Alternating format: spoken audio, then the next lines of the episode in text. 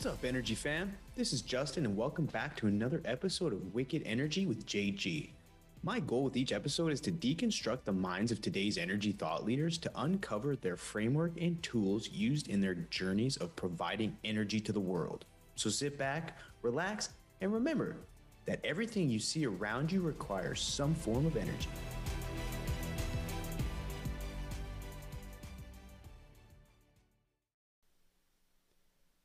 Hey everyone, and welcome back. I'm here in Zoomland for round two with my man Arjun Murti. For those who don't know Arjun, he's the author and the publisher of the famous Super Spiked. It's a uh, great Substack for those looking for solid factual based information and updates on the ongoing energy transition era. Arjun holds over 30 years of experience as an equity research analyst with global experience covering oil and gas E&P, midstream and refining, clean and new energy technologies, geopolitics, you name it, he's done it. Arjun, welcome back to the show.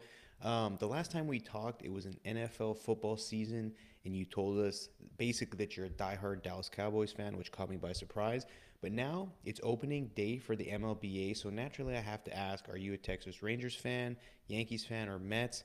And for everyone out there listening, Arjun's not going to respond to that question. And the reason for that is because uh, there's a little bit of a technical hiccup. Uh, and so it, uh, I clipped out, uh, or it accidentally clipped out about a minute of the conversation. But Arjun is a New York Yankees fan. He loves it. And we were talking about the rule changes within the MLBA. And so, with that said, uh, it, it the, way it left off was me asking a question um, regarding the rule changes. But uh, you didn't miss much, just a little bit of banter back and forth. But, anyways, here it goes.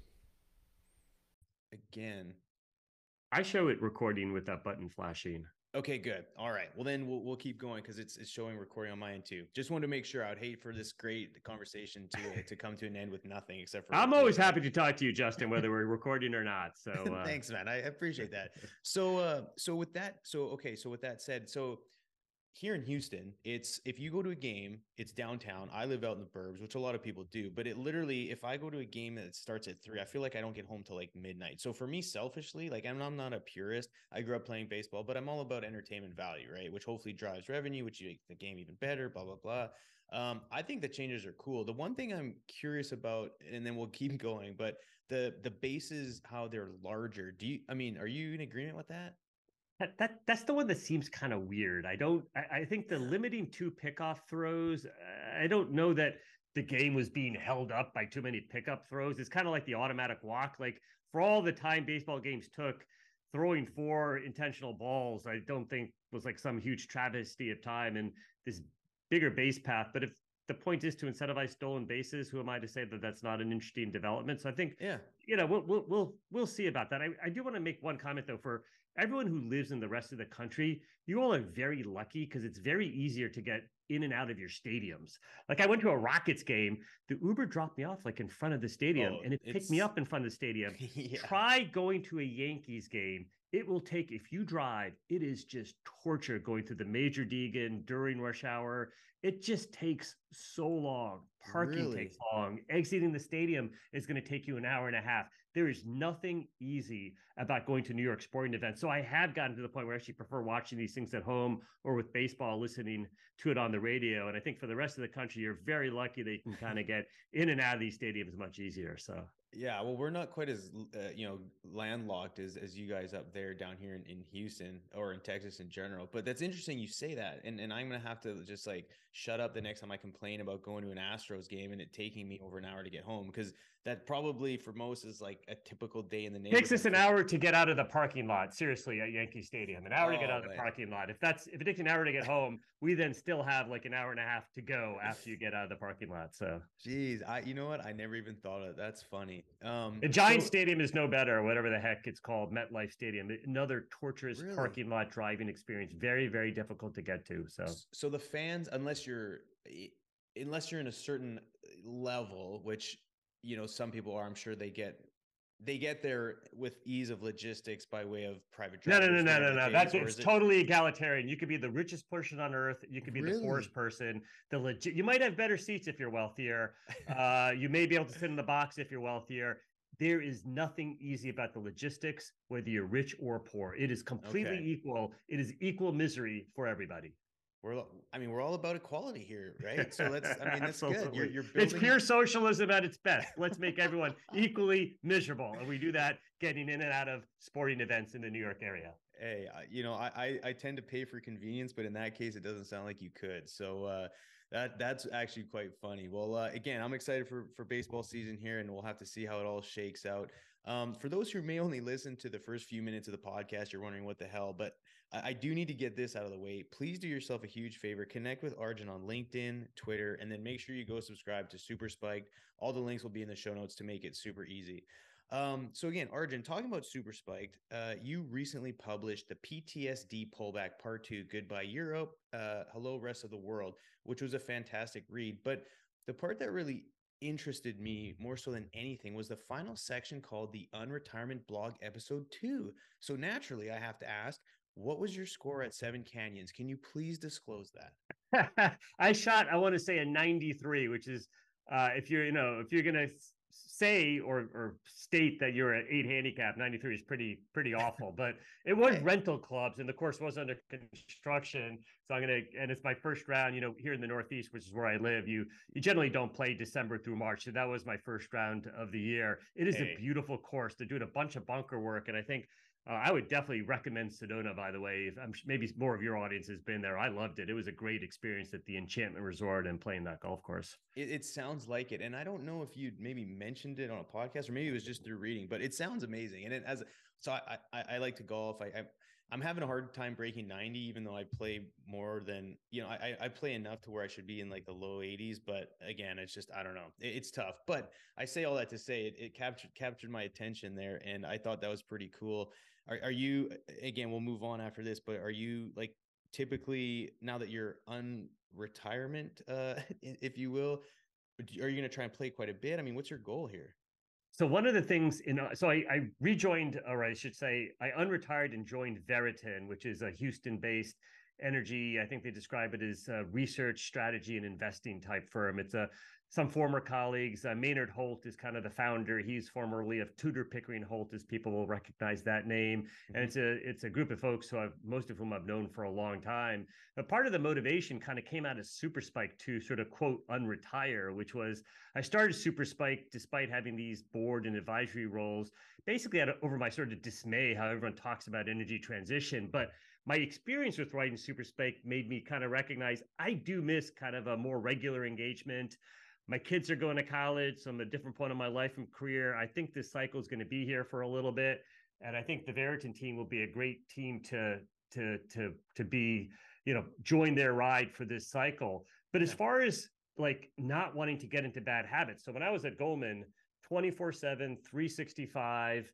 um, you know, my wife did everything for our children at the time. I was sort of show up for the occasional baseball game and the random dinner, but it was, you know, full on. And it, you know, it was a choice I made. Um, we have some benefits from it. We, you know, we we have a, you know, we're able to go on vacations, and I was able to stop working as intensely. But I don't want to get back into those bad habits of sort of just being 24 7 365 you've talked about this on recent podcasts about sort of mental health and poor mental health. So i'm trying to like not get into previous bad habits of being sort of all all all in and forgetting about the rest of the world. So i set a goal Okay. During retirement, I was playing 100 to 120 rounds a year. My handicap went from 27 to 8, all good stuff. Wow. Um, I'm going to make the goal that between April and November, you can play two rounds of golf a year in the Northeast. And so that adds up to at least 60 rounds. So I'm going to set a goal to, and I played zero golf when I was at Goldman. So I've got a personal goal. 60 rounds of golf will be a sign of having good mental health, a sign of balance. Yes. Uh, I'm going to try not have to have Goldman Sachs tone of voice at home, which is something that also kind of creeps up when you get busy. So, yes. no Goldman Sachs tone of voice and 60 rounds of golf is going to be my mental health balancer uh, in this unretirement state that I'm now in. Wow. Well, no, you know, again, I think it's all about setting, and it sounds realistic, right? Like it's not yeah. this unachievable goal. But what I hundred is not realistic because Veriten is paying me to. Then it's not a volunteer job, right? So they are right. paying me, and I'm part of a small team, and so I should be carrying my weight there. Of I course. think the question is, what does carrying your weight mean? Uh, and how do you have? Uh, and it is a family-friendly type of place, and so how do you how do you retain maybe at least some sense of balance, which I think was not possible earlier in my career uh, in, an, in a Goldman Sachs kind of environment. Well, it, it, that's actually an interesting topic. I just want to stick on real quick, and it's something that was I read a long time ago is you can't pour from an empty cup, right? And I think as we get older, and again, you know, I'm speaking from someone in their late 30s, but uh, you know, I've noticed like maintaining the level of energy and being and with someone with young kids, it's like how do you balance everything? Because I still feel like I have enough energy where I could work 24 seven for weeks straight and and keep going, mainly because I love what I do, which I think you do as well. But maintaining the balance, a lot of it for you know our family, our mental health. Um, but like, do you, what's and again for someone who I'm sure you grinded your your your tail off for years and years and years, and now you're you know again l- looking at sort of the next uh, chapters of your life. But what's your thoughts on like this this work life balance, or you don't even have we don't even have to define it like that, but talking about mental health, like do you think it's worth because a lot of times until you kind of go deep in in a dark corner, you don't realize sort of the downside. While you may appreciate the upside but it's like i don't know if it was really worth it. Like do you think it's worth for folks in their in their younger years to just like work themselves to death but then come out of it on the other end with someone like yourself with great experience you know good network good reputation to where then you can kind of create these goals in your in the sort of the time frame of your life now? I mean what's your thoughts around that it's it's a great question, and it's going to clearly vary for the individual. And I think you started with a couple points that I really agree with, which is, do you love what you do? And so, like my number one objective for my kids who are now sort of college ages, will they find their passion and what they love to do? And if you love to do it, it's honestly not really work. And I was fortunate to work in an industry where if you loved it and if you did well, you had a chance to earn an above average income. And I that should not be the metric. I think there are, I think loving what you do is far more important than what you make. And I used to be envious of people who, uh, for example, I have a friend who's an electrician, uh, and that for him was more of a eight to five kind of five days a week kind of job. But when it ended, he got to go out and hang out, drink beers, maybe be with his family as he started having kids. And um, I would have loved to have done that. Will he? Uh, have as much in his bank account as someone who's a retired Goldman partner? Probably not, but he's going to have a heck of a lot of happiness. He's going to have some great memories along the years. And so there's always pros and cons to, to what you do. I used to hate when I was running the research department being forced to give these work-life balance speeches. And we tried to emphasize it. And I always thought it was fake. And I said, if you're going to yeah. be successful at a place like Goldman the work-life balance is it's all work and at some point hopefully you can leave and then you can have your life balance. And that that's actually the path i took. And that's not for everybody. Right. so for people who that was not for uh, i had no problem saying you might be better off in a different industry because you look miserable here. And as a result of being miserable your performance isn't as good as it could be or it's not the right work environment for you. You don't want to work 24 7 365 that is what it took to be i think a, a leading wall street analyst. That was that was i have no regrets about that but I'm also glad that my wife said at some point, you don't look happy anymore. Right. You actually do look like you're not enjoying yourself. And that's that deep, dark place you're talking about where, okay, I've got a prominent job. We have an above average income. I could definitely continue doing this and executing on generating an above average income. And I give my wife a lot of credit for saying, well, you're not happy. And then I give myself credit for saying, it's not good enough to simply make a bunch of money. That's not going to do you any good if you end up you know, God forbid, not seeing your family or some worse family outcome. I mean, I don't think we'd ever gotten divorced, but we're a heck of a lot happier as a result of the fact that I stopped working at Goldman Sachs for sure. So I don't mean to be too personal about it, no, but I made the all work and then all life choice. And now going forward, I'm trying to, okay, I don't want to have all the bad habits of the all work, mm-hmm. but I do want to work. And kind of my kids are, you know, in college now and we're at a different point. And that was my path. But I think everyone's path is different. And it's, it's, to, to be truly successful in some of these industries, you are going to have to work a lot. And I think people sometimes yeah. try and pretend they can have all these infinite choices, and you may not be able to. And you have to decide whether you're happy with that or not. You yeah. know, what are the choices you want to make? And we live in a world where people talk about this stuff more. That's much better than in, you know, I'm you know, I'm in my mid 50s, uh, much better than, you know, earlier in my life where no one talked about any of this stuff. Thank goodness people talk about this stuff. Uh, but yeah. it's, you know, there's no answer to this. It's going to depend on the person. So, no, I, again, you bring up a, a, ton of good points. And, and I think one thing that I've learned over time, and, and again, I have a lot of learning to do is, and, and this sort of supplements what you're saying is I think a lot of people are very hard on themselves and they judge themselves in the micro. It's like, oh, for the last six months, I haven't like seen my kids, but I think to your point is like if you look at it in the macro and, and you and you understand like over the years have I have I maintained somewhat of a decent balance? Because I know for myself, like there may be some weekends where I'm all in parenting and, and doing stuff with it, but then there might be I'm gone on a business trip. And so like when I get home on Sunday night from a business trip and I have to go to work Monday, like I feel kind of guilty. It's like, oh, like I was away from my kids, this and that. But then if I look over time, like, oh, okay, like this last year was actually there was a like a lot of good memories, spent holidays with my kids, you know, like it's it's it's uh, it's easier when you kind of look back and give yourself a bit of a, like a macro perspective instead of looking yourself on the day to day. I think is important. But to your point, no one reaches the upper echelons by having you know going to bed on time every night, hanging out with their kids, going on all the holidays. Like you're gonna have to do things that the average person won't want to do. So depending on what your goal is, and I think lastly is like what does happiness look to look like to some people, right? Which I think it's that may be kind of woo woo for for some, but I, again, I think these conversations are healthy,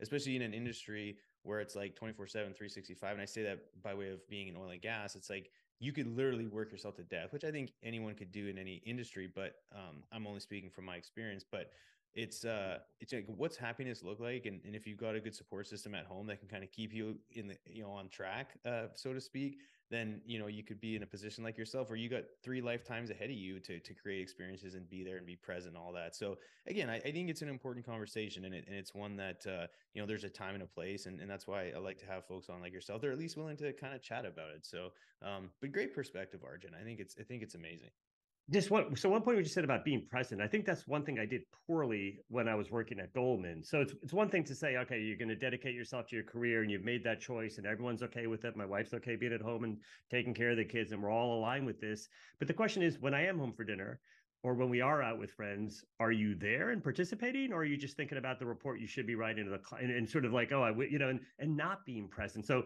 the first weekend I stopped working at Goldman, I was at my son's baseball games, little league baseball game, and one of the dads came up, he's like, Arjun, where's your workstation? And he wasn't, I thought he was joking. He was being serious. He's like, I was like, what are you talking about? I like had no idea what he's talking about. He's like, well, you usually have your laptop and a stack of papers and you seem to be doing stuff. And I did, I did not, it did not even register, by the way, that Going to my son's baseball game meant looking up when either he was pitching or at bat.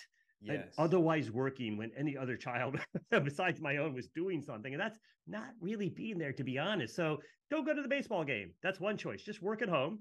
Or yeah. if you're going to go to the baseball game, don't bring your stupid workstation, right? And they're they're probably better examples. That's a that's a story that did happen, but that sort yeah. of are you there or are you not there? And that could be it can be a hard thing, but whatever you're doing, try and be there uh, for for that thing that you're doing. That's and, and that yeah. that's something I could have done better uh, early in my career. So, but but you know it it it's again it's so much easier said than done, right? Because when you have a deadline that you feel like at that point in time it is like the highest priority, and you know that if you don't look up at you know if if you're not there for you know being present at the game watching every pitch, every play, cheering, being engaged, chances are like the quality of your life and the time is not going to change. But if you don't meet the deadline or give your put yourself in the competitive position to to perform at the highest level, then there, there could be some ramifications for that or you just won't be able to sleep that night because you're like well if i would have just put out a few more hours during the baseball game i would have been able to have three hours of sleep not none or whatever um, so it's it's harder than it than it sounds, but again, it's it's good. The, goal, the goal isn't perfection, though, Justin. Right? So we can right. all be very hard on ourselves, and so the goal is maybe just to be conscious and recognize of what you are doing, and then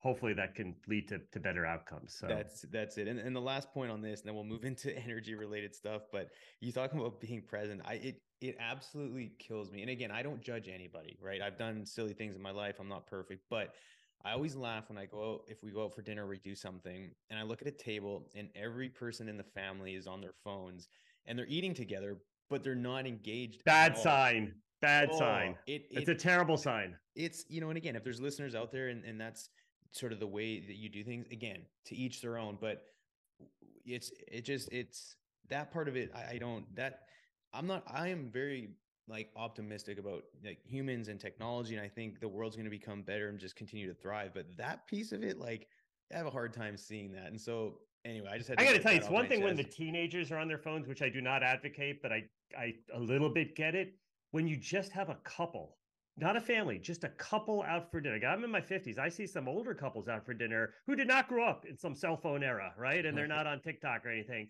And they are on the phone, not to just like answer a message or check in on the kids they're on their phone the entire time. I'm like, um, again, I'm not here to judge people. I just think um, I'm very fortunate, I guess, that I don't have that situation. That to me seems challenging. So yes, no, I I I would agree on that point. So I mean, we're gonna pivot here a little bit. Um, so again, super spiked. It's been it's been really interesting. Uh, I, have read most of them. I follow it. A lot of it's hard to digest, but I'm trying to learn.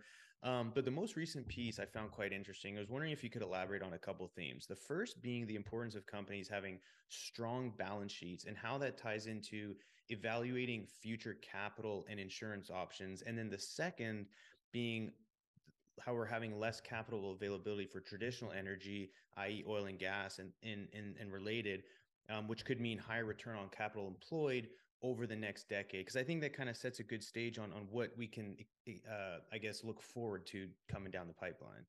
It's thank you. It's, it's like two it's a great question or a great topic to dive into. So like why do we need a strong balance sheet which generally means not having a lot of debt having more equity and more cash?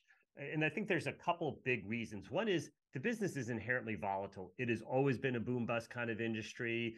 Ideally you make cash in the upturn you kind of quote save up that money let's just call that that's having a good balance sheet and then when the ta- when you have a downturn uh, you're in a better position that might be to make acquisitions or it might be if you're doing a major project to be able to continue that major project that's something uh, i think uh, chevron actually did a lot very well during the financial crisis of 2008 where they were getting criticized for having a very large cash balance they were just doing these lng projects like gorgon in australia and the CFO said, listen, I have no idea what prices are going to be. And if we have a downturn, I want to be able to ensure we can finish this project. And she got a lot of grief for that.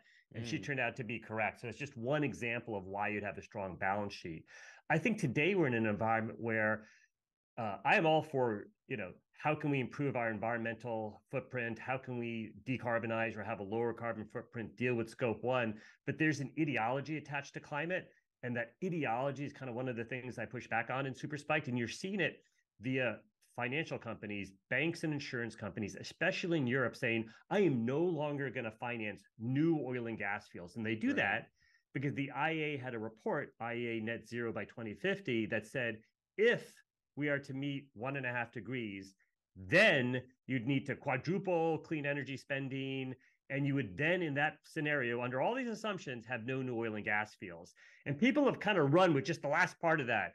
Oh, to meet net zero, we need no new oil and gas fields, skipping the lack of realism and all the other assumptions, or the fact that the other assumptions also assumed you would quadruple clean energy spending and you'd have all the kind of permitting reform and other criticals, minerals, battery supply chain buildups, which we're not anywhere near on track to have, uh, or even the hits to demand that I think they're forecasting, which are too optimistic. So there's a mm. whole bunch of assumptions in that report that are not on track to come true for a variety of reasons.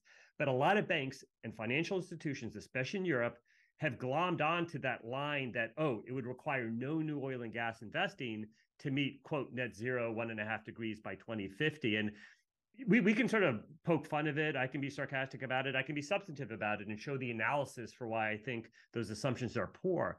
The reality is, you're seeing more and more financial institutions say they're not going to finance new oil and gas fields. We've seen Munich Re, a German reinsurance company. We've seen ING, which I think is a Dutch bank, HSBC, which has British and Asian headquarters, all say they're not going to do new oil and gas fields. And others have had some elements of that. So if you're an oil and gas company, I don't think you can take for granted that the capital markets are going to be there and insurance markets are going to be there. And we can say, hey, let's just say you work for some company in Texas or Oklahoma. We don't deal with European banks. I would not underestimate the risk that some of this could spill over to our banks. We obviously have questions about the health of regional banks post Silicon Valley Bank's collapse a few weeks ago. So yeah. I think there's plenty of uncertainty, and I don't know how that's going to play out in our country. I would hope we won't go down the dark road that I think Europe's going down. Mm. But I mm. think as a company, you have to be prepared that maybe capital won't be as available as it used to be. And all of that is a reason to think differently about how you finance your company and to ensure that during the good times you have you can get to as strong of a balance sheet as possible. Right. So I mean, so I, I mean a qu- couple questions on that, but the first one is on a just speaking on say like the large cap companies or or you know the ones that are fairly large um what percent of them or how do i want to add uh, let's just call it like the us based companies do you think a good majority of them have strong balance sheets, I guess, depending on how you define that? Or would you say there's a lot that need work and the ones who do have strong balance sheets, they're in a good position to perhaps scoop up some of the ones that maybe don't have strong balance sheets? I mean, and, and yep. M&A is basically what I'm saying. Like, do you think there's gonna be a lot of M&A because of, of this? Collectively, balance sheets have, have improved a lot since uh, the low of 2020, the minus $37 WTI and the trough of COVID. We have paid the industry collectively, just about all companies have almost every single quarter paid down debt, and that might be buildup of cash, but net debt, which is debt yeah. on the balance sheet minus your cash, that has improved for now something like 10 or 12 straight quarters. And we're at the lowest levels that we've seen since probably the mid 2000s. So there's been a massive, massive balance sheet improvement. Uh, and part of that is we went from this deep trough to a dramatic upturn within two years. Uh, capex is always going to respond with a little bit of a lag, but also mm-hmm. investors are saying, I want more in dividends and I want a stronger balance sheet for all the reasons we've actually just talked about. So I think the balance sheet question has definitely improved a lot. Now, what what does it mean to have a strong balance sheet? Is it just lower debt or lower debt than what used to be the case? And I am starting to wonder: Are we at a point in time where zero net debt uh, is going to be kind of where most companies are going to have to be. We're seeing that in the coal sector.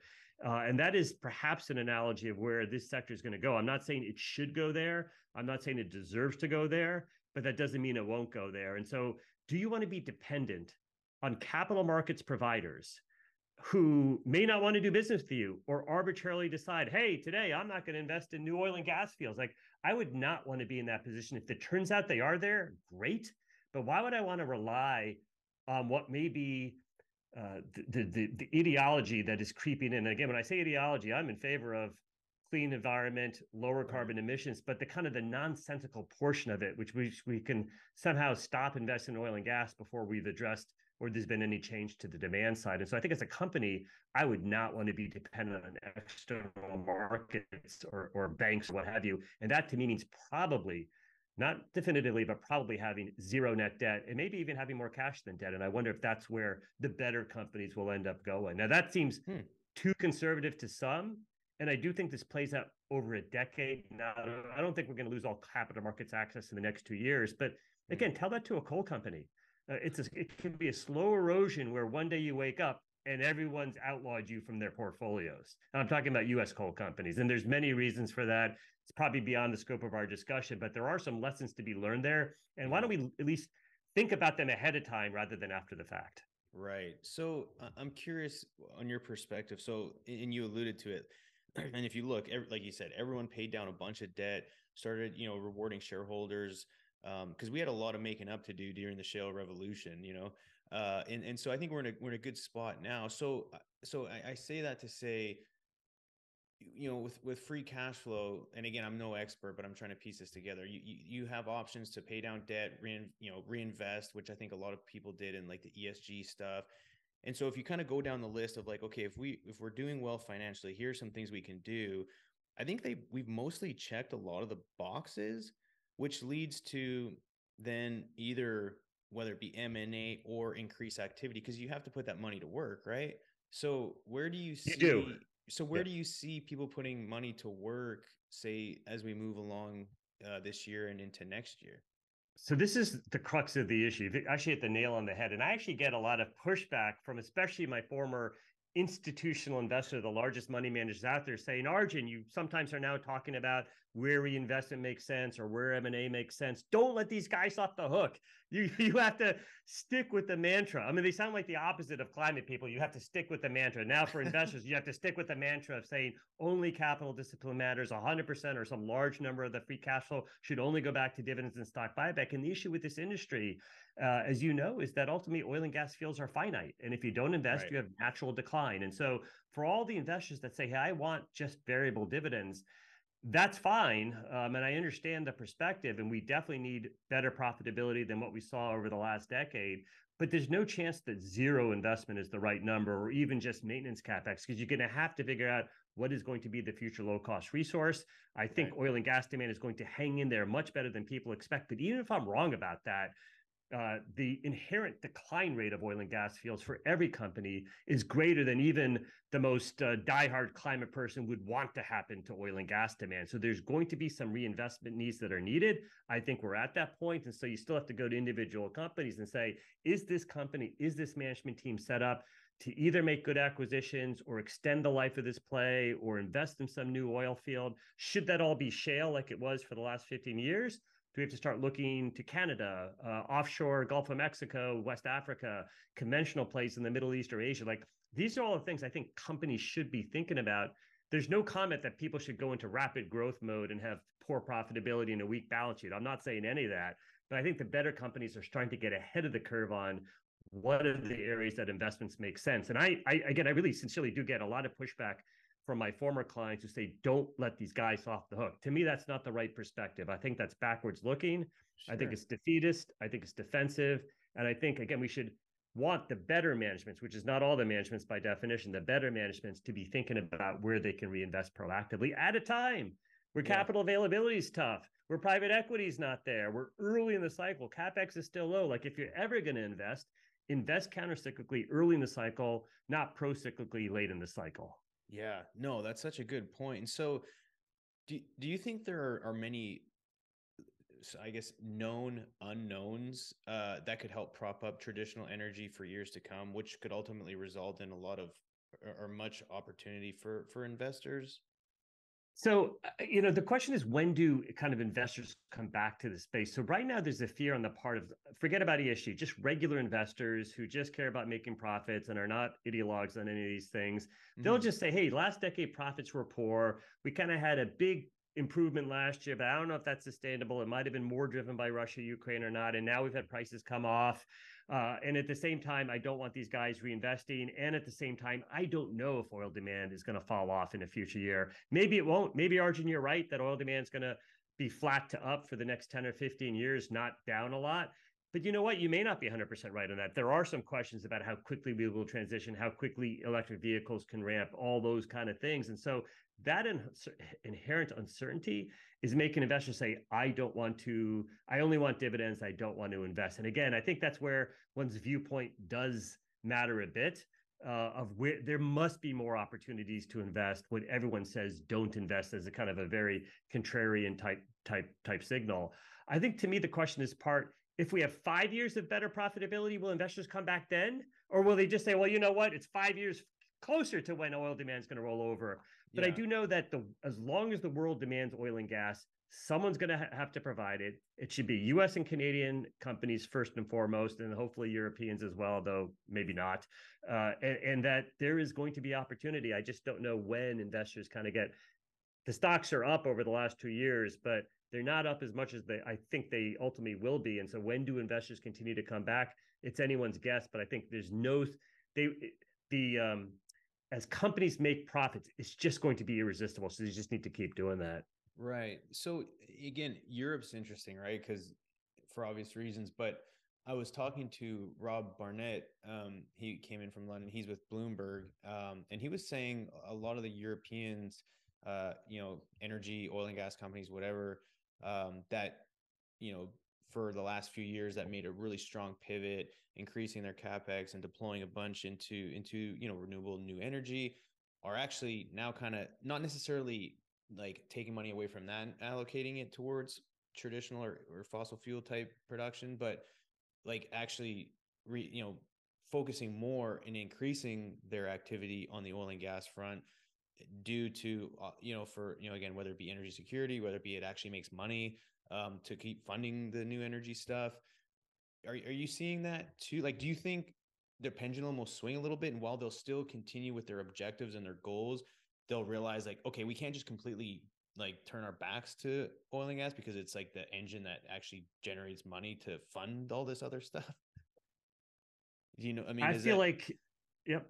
Oh, so, I, I yeah. think one of the big, no, sorry, I think one of the big things over the last couple of years, especially post Russia Ukraine, is some recognition that you cannot only care about a singular goal, which for many people has been we only care about reducing our GHG emissions. I mean, that, it's fine to care about that as a goal. I, I understand why people do, but that, that's never going to be our only goal. We know the second Russian gas was cut off from Germany, it didn't take five minutes for them to start burning coal again and not just any coal, lignite coal, the worst coal possible, which just shows no mm-hmm. one in any part of the world can live without energy 24 7, 365. And of course, as we've talked about, unfortunately, there are one to three billion people who are generally very energy poor. What are they going to do? But getting away from that to the question of European oil companies, the idea that you have to force traditional energy to transition or you won't have a transition has always been ridiculous thinking, in my opinion.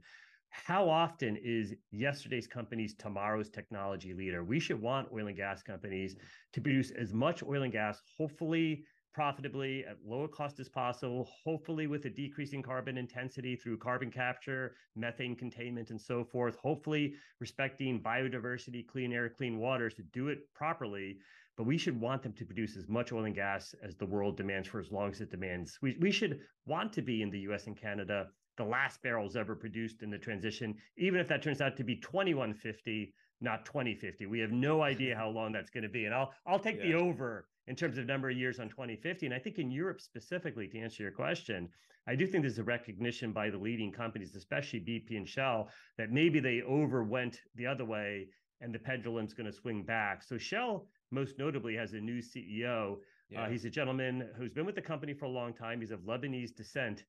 Uh, you know, whenever people talk about diversity, it can often be a controversial subject. Here's an example of really good diversity. He's got a different background than all the previous CEOs.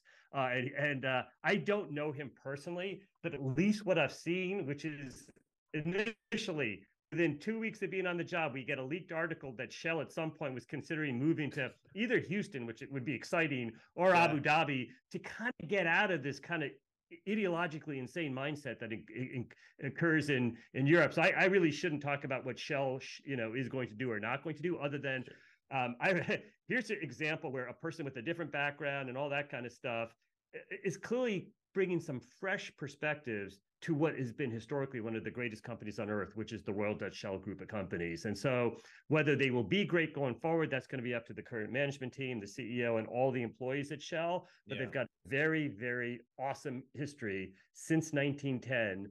They maybe have had more challenges in the last 10 years. And I, I am hopeful. I think we should all hope they get back on track. And that might mean remembering what their roots are, which are LNG, mm-hmm. uh, which is needed, uh, which is oil and gas uh, while they might consider some of the newer stuff as well.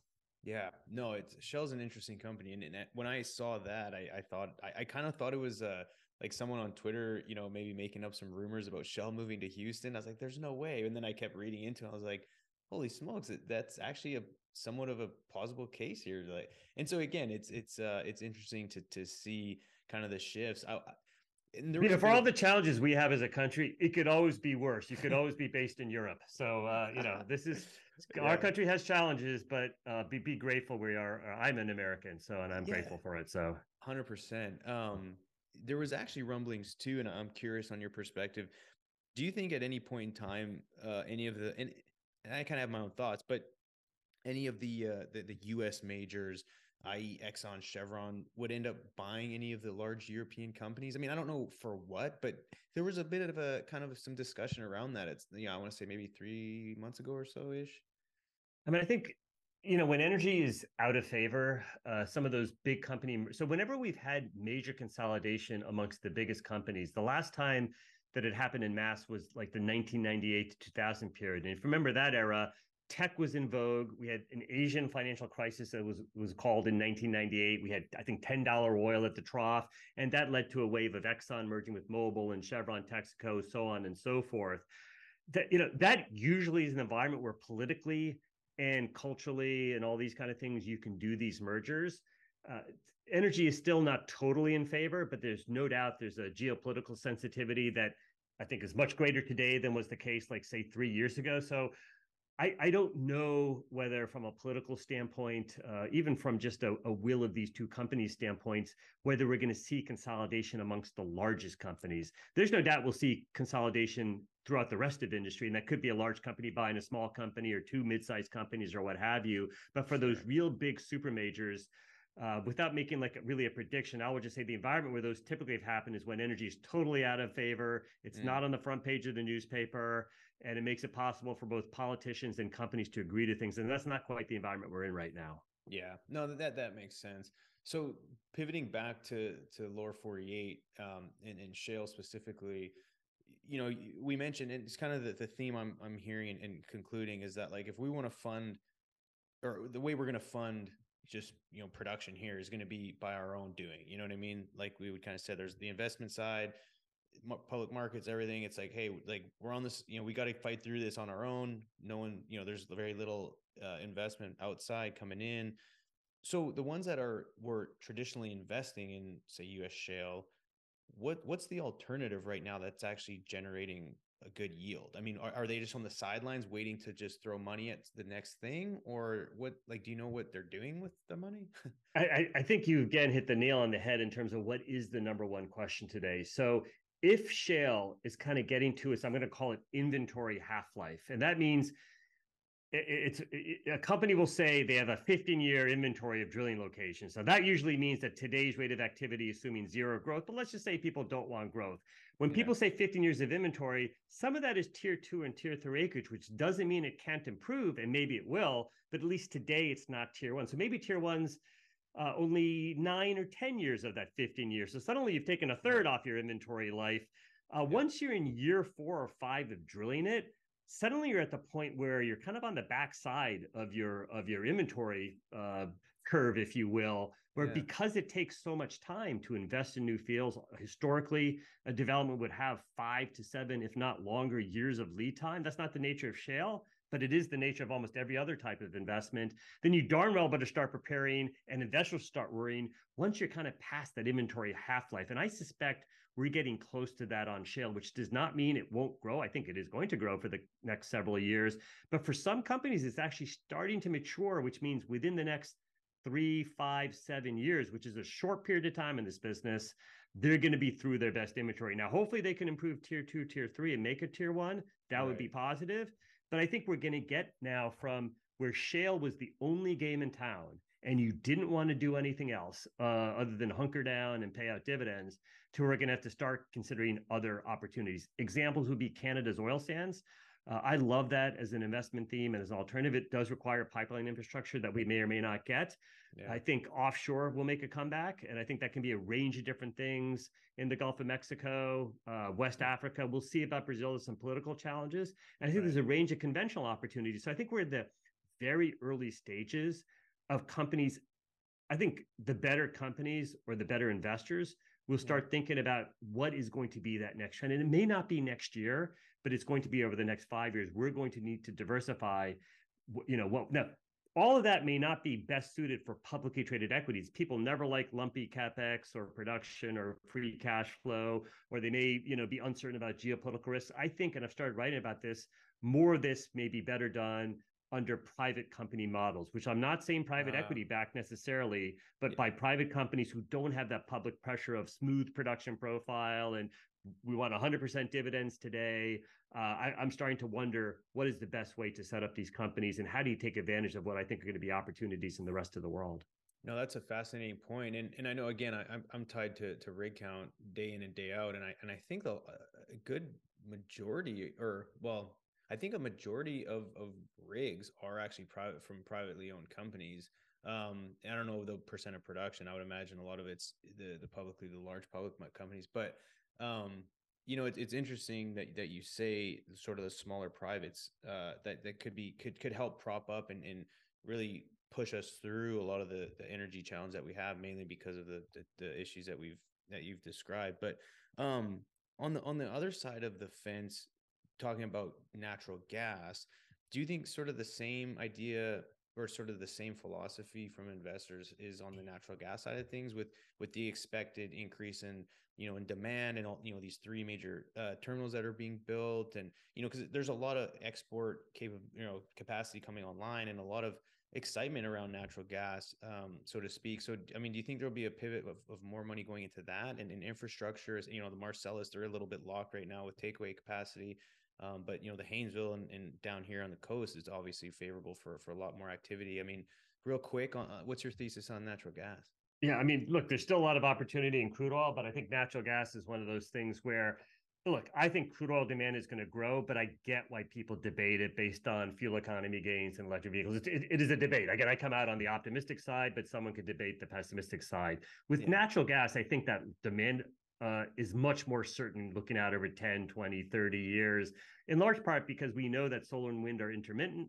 Uh, and we know, therefore, no one's going to want to entirely depend on that. And we also know that while I think we should be doing a lot more nuclear as a, as a world and as a country. We're not on track for that either. And so then natural gas is clearly going to be a very important fuel. But I think it's nail on the head again in terms of a big part of whether you're optimistic or not about U.S. natural gas is going to be confidence in the LNG build, build out. And there are a number of terminals, as you've highlighted. And so long as those terminals get built, uh, and so long as I think there are unfortunate energy policies in other parts of the world, places like Europe, where they're going to need our LNG in lieu of, again, perhaps pulling out nuclear or not being ideological about their own domestic gas, uh, then I think there's a pretty good future for natural gas. What I worry about, though, is I do think there's a pretty clear, clear linkage between US natural gas prices being higher when we export more LNG. And that to me is logical and it makes sense. Yeah. Uh, and is still overall very good for our country in terms of export revenues and so forth.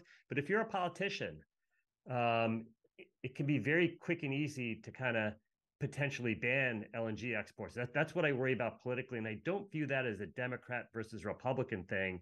I worry about it as a sitting president who at some point is facing higher energy prices. Now, I think it is still gasoline prices, which are obviously crude oil based, that are the hot, hot button political issue. Clearly, and I yeah. don't think like having 10 or $15 temporary US natural gas prices ever gets as much attention because it doesn't quite flow through to almost everyone's electricity rates as an example. But my, my only concern with US natural gas LNG build out is mm. politicians getting in the way and not recognizing uh, it, what my opinion is, which is this is a huge opportunity for you know American strength to to. And it, by the way, it should be Canada as well. Canada should have a huge LNG export program. They've got a lot of inexpensive natural gas.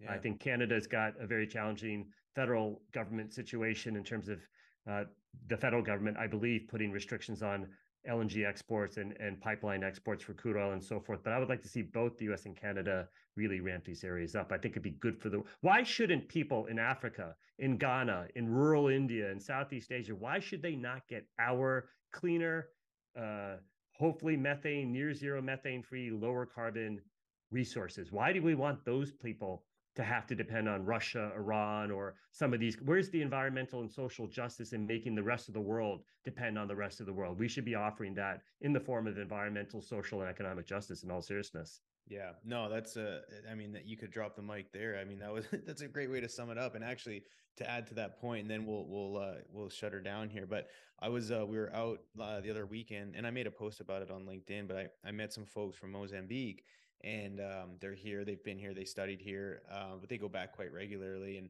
you know, and they're just so grateful to be here in the U.S. and all the you know access to resources, whether it be energy, food, consumer, everything. You know what I mean? And and uh, so I asked about you know energy poverty in that part of the world, and and it was interesting to find out that they sit on just as much natural gas reserves as we do here in the U.S., which I found mind blowing. It's like 630 TCF or something like that, and they're just now starting to uh, I think start exporting uh, their LNG. And I just thought it was really neat. And and and and again, the, the very same sort of theme happened where or discussion happened where it's like, you know, we understand there's potential for solar and there's potential for other, you know, ways to access energy, but for us to for the world to to try and move away from the fossil fuel resource and, and depend on a lot of these other ones, they felt as though it's like almost like like, oh, like it's it's almost seems like a like a punishment or we get put at a disadvantage is like why can't we have access to the same sort of uh, you know the same resources and, and access to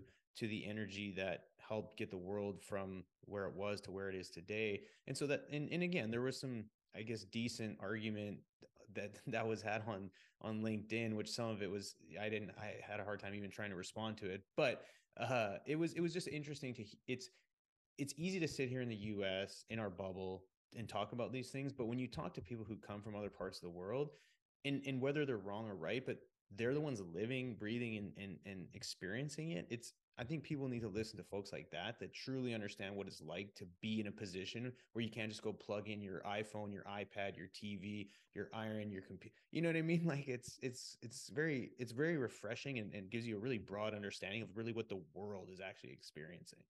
I mean, I, I have to tell you, Justin, you know, I am guilty of having not spent enough time really thinking through Africa and what their opportunities are and their pros and cons and opportunities and challenges. A lot of time is spent on China and India and Southeast Asia.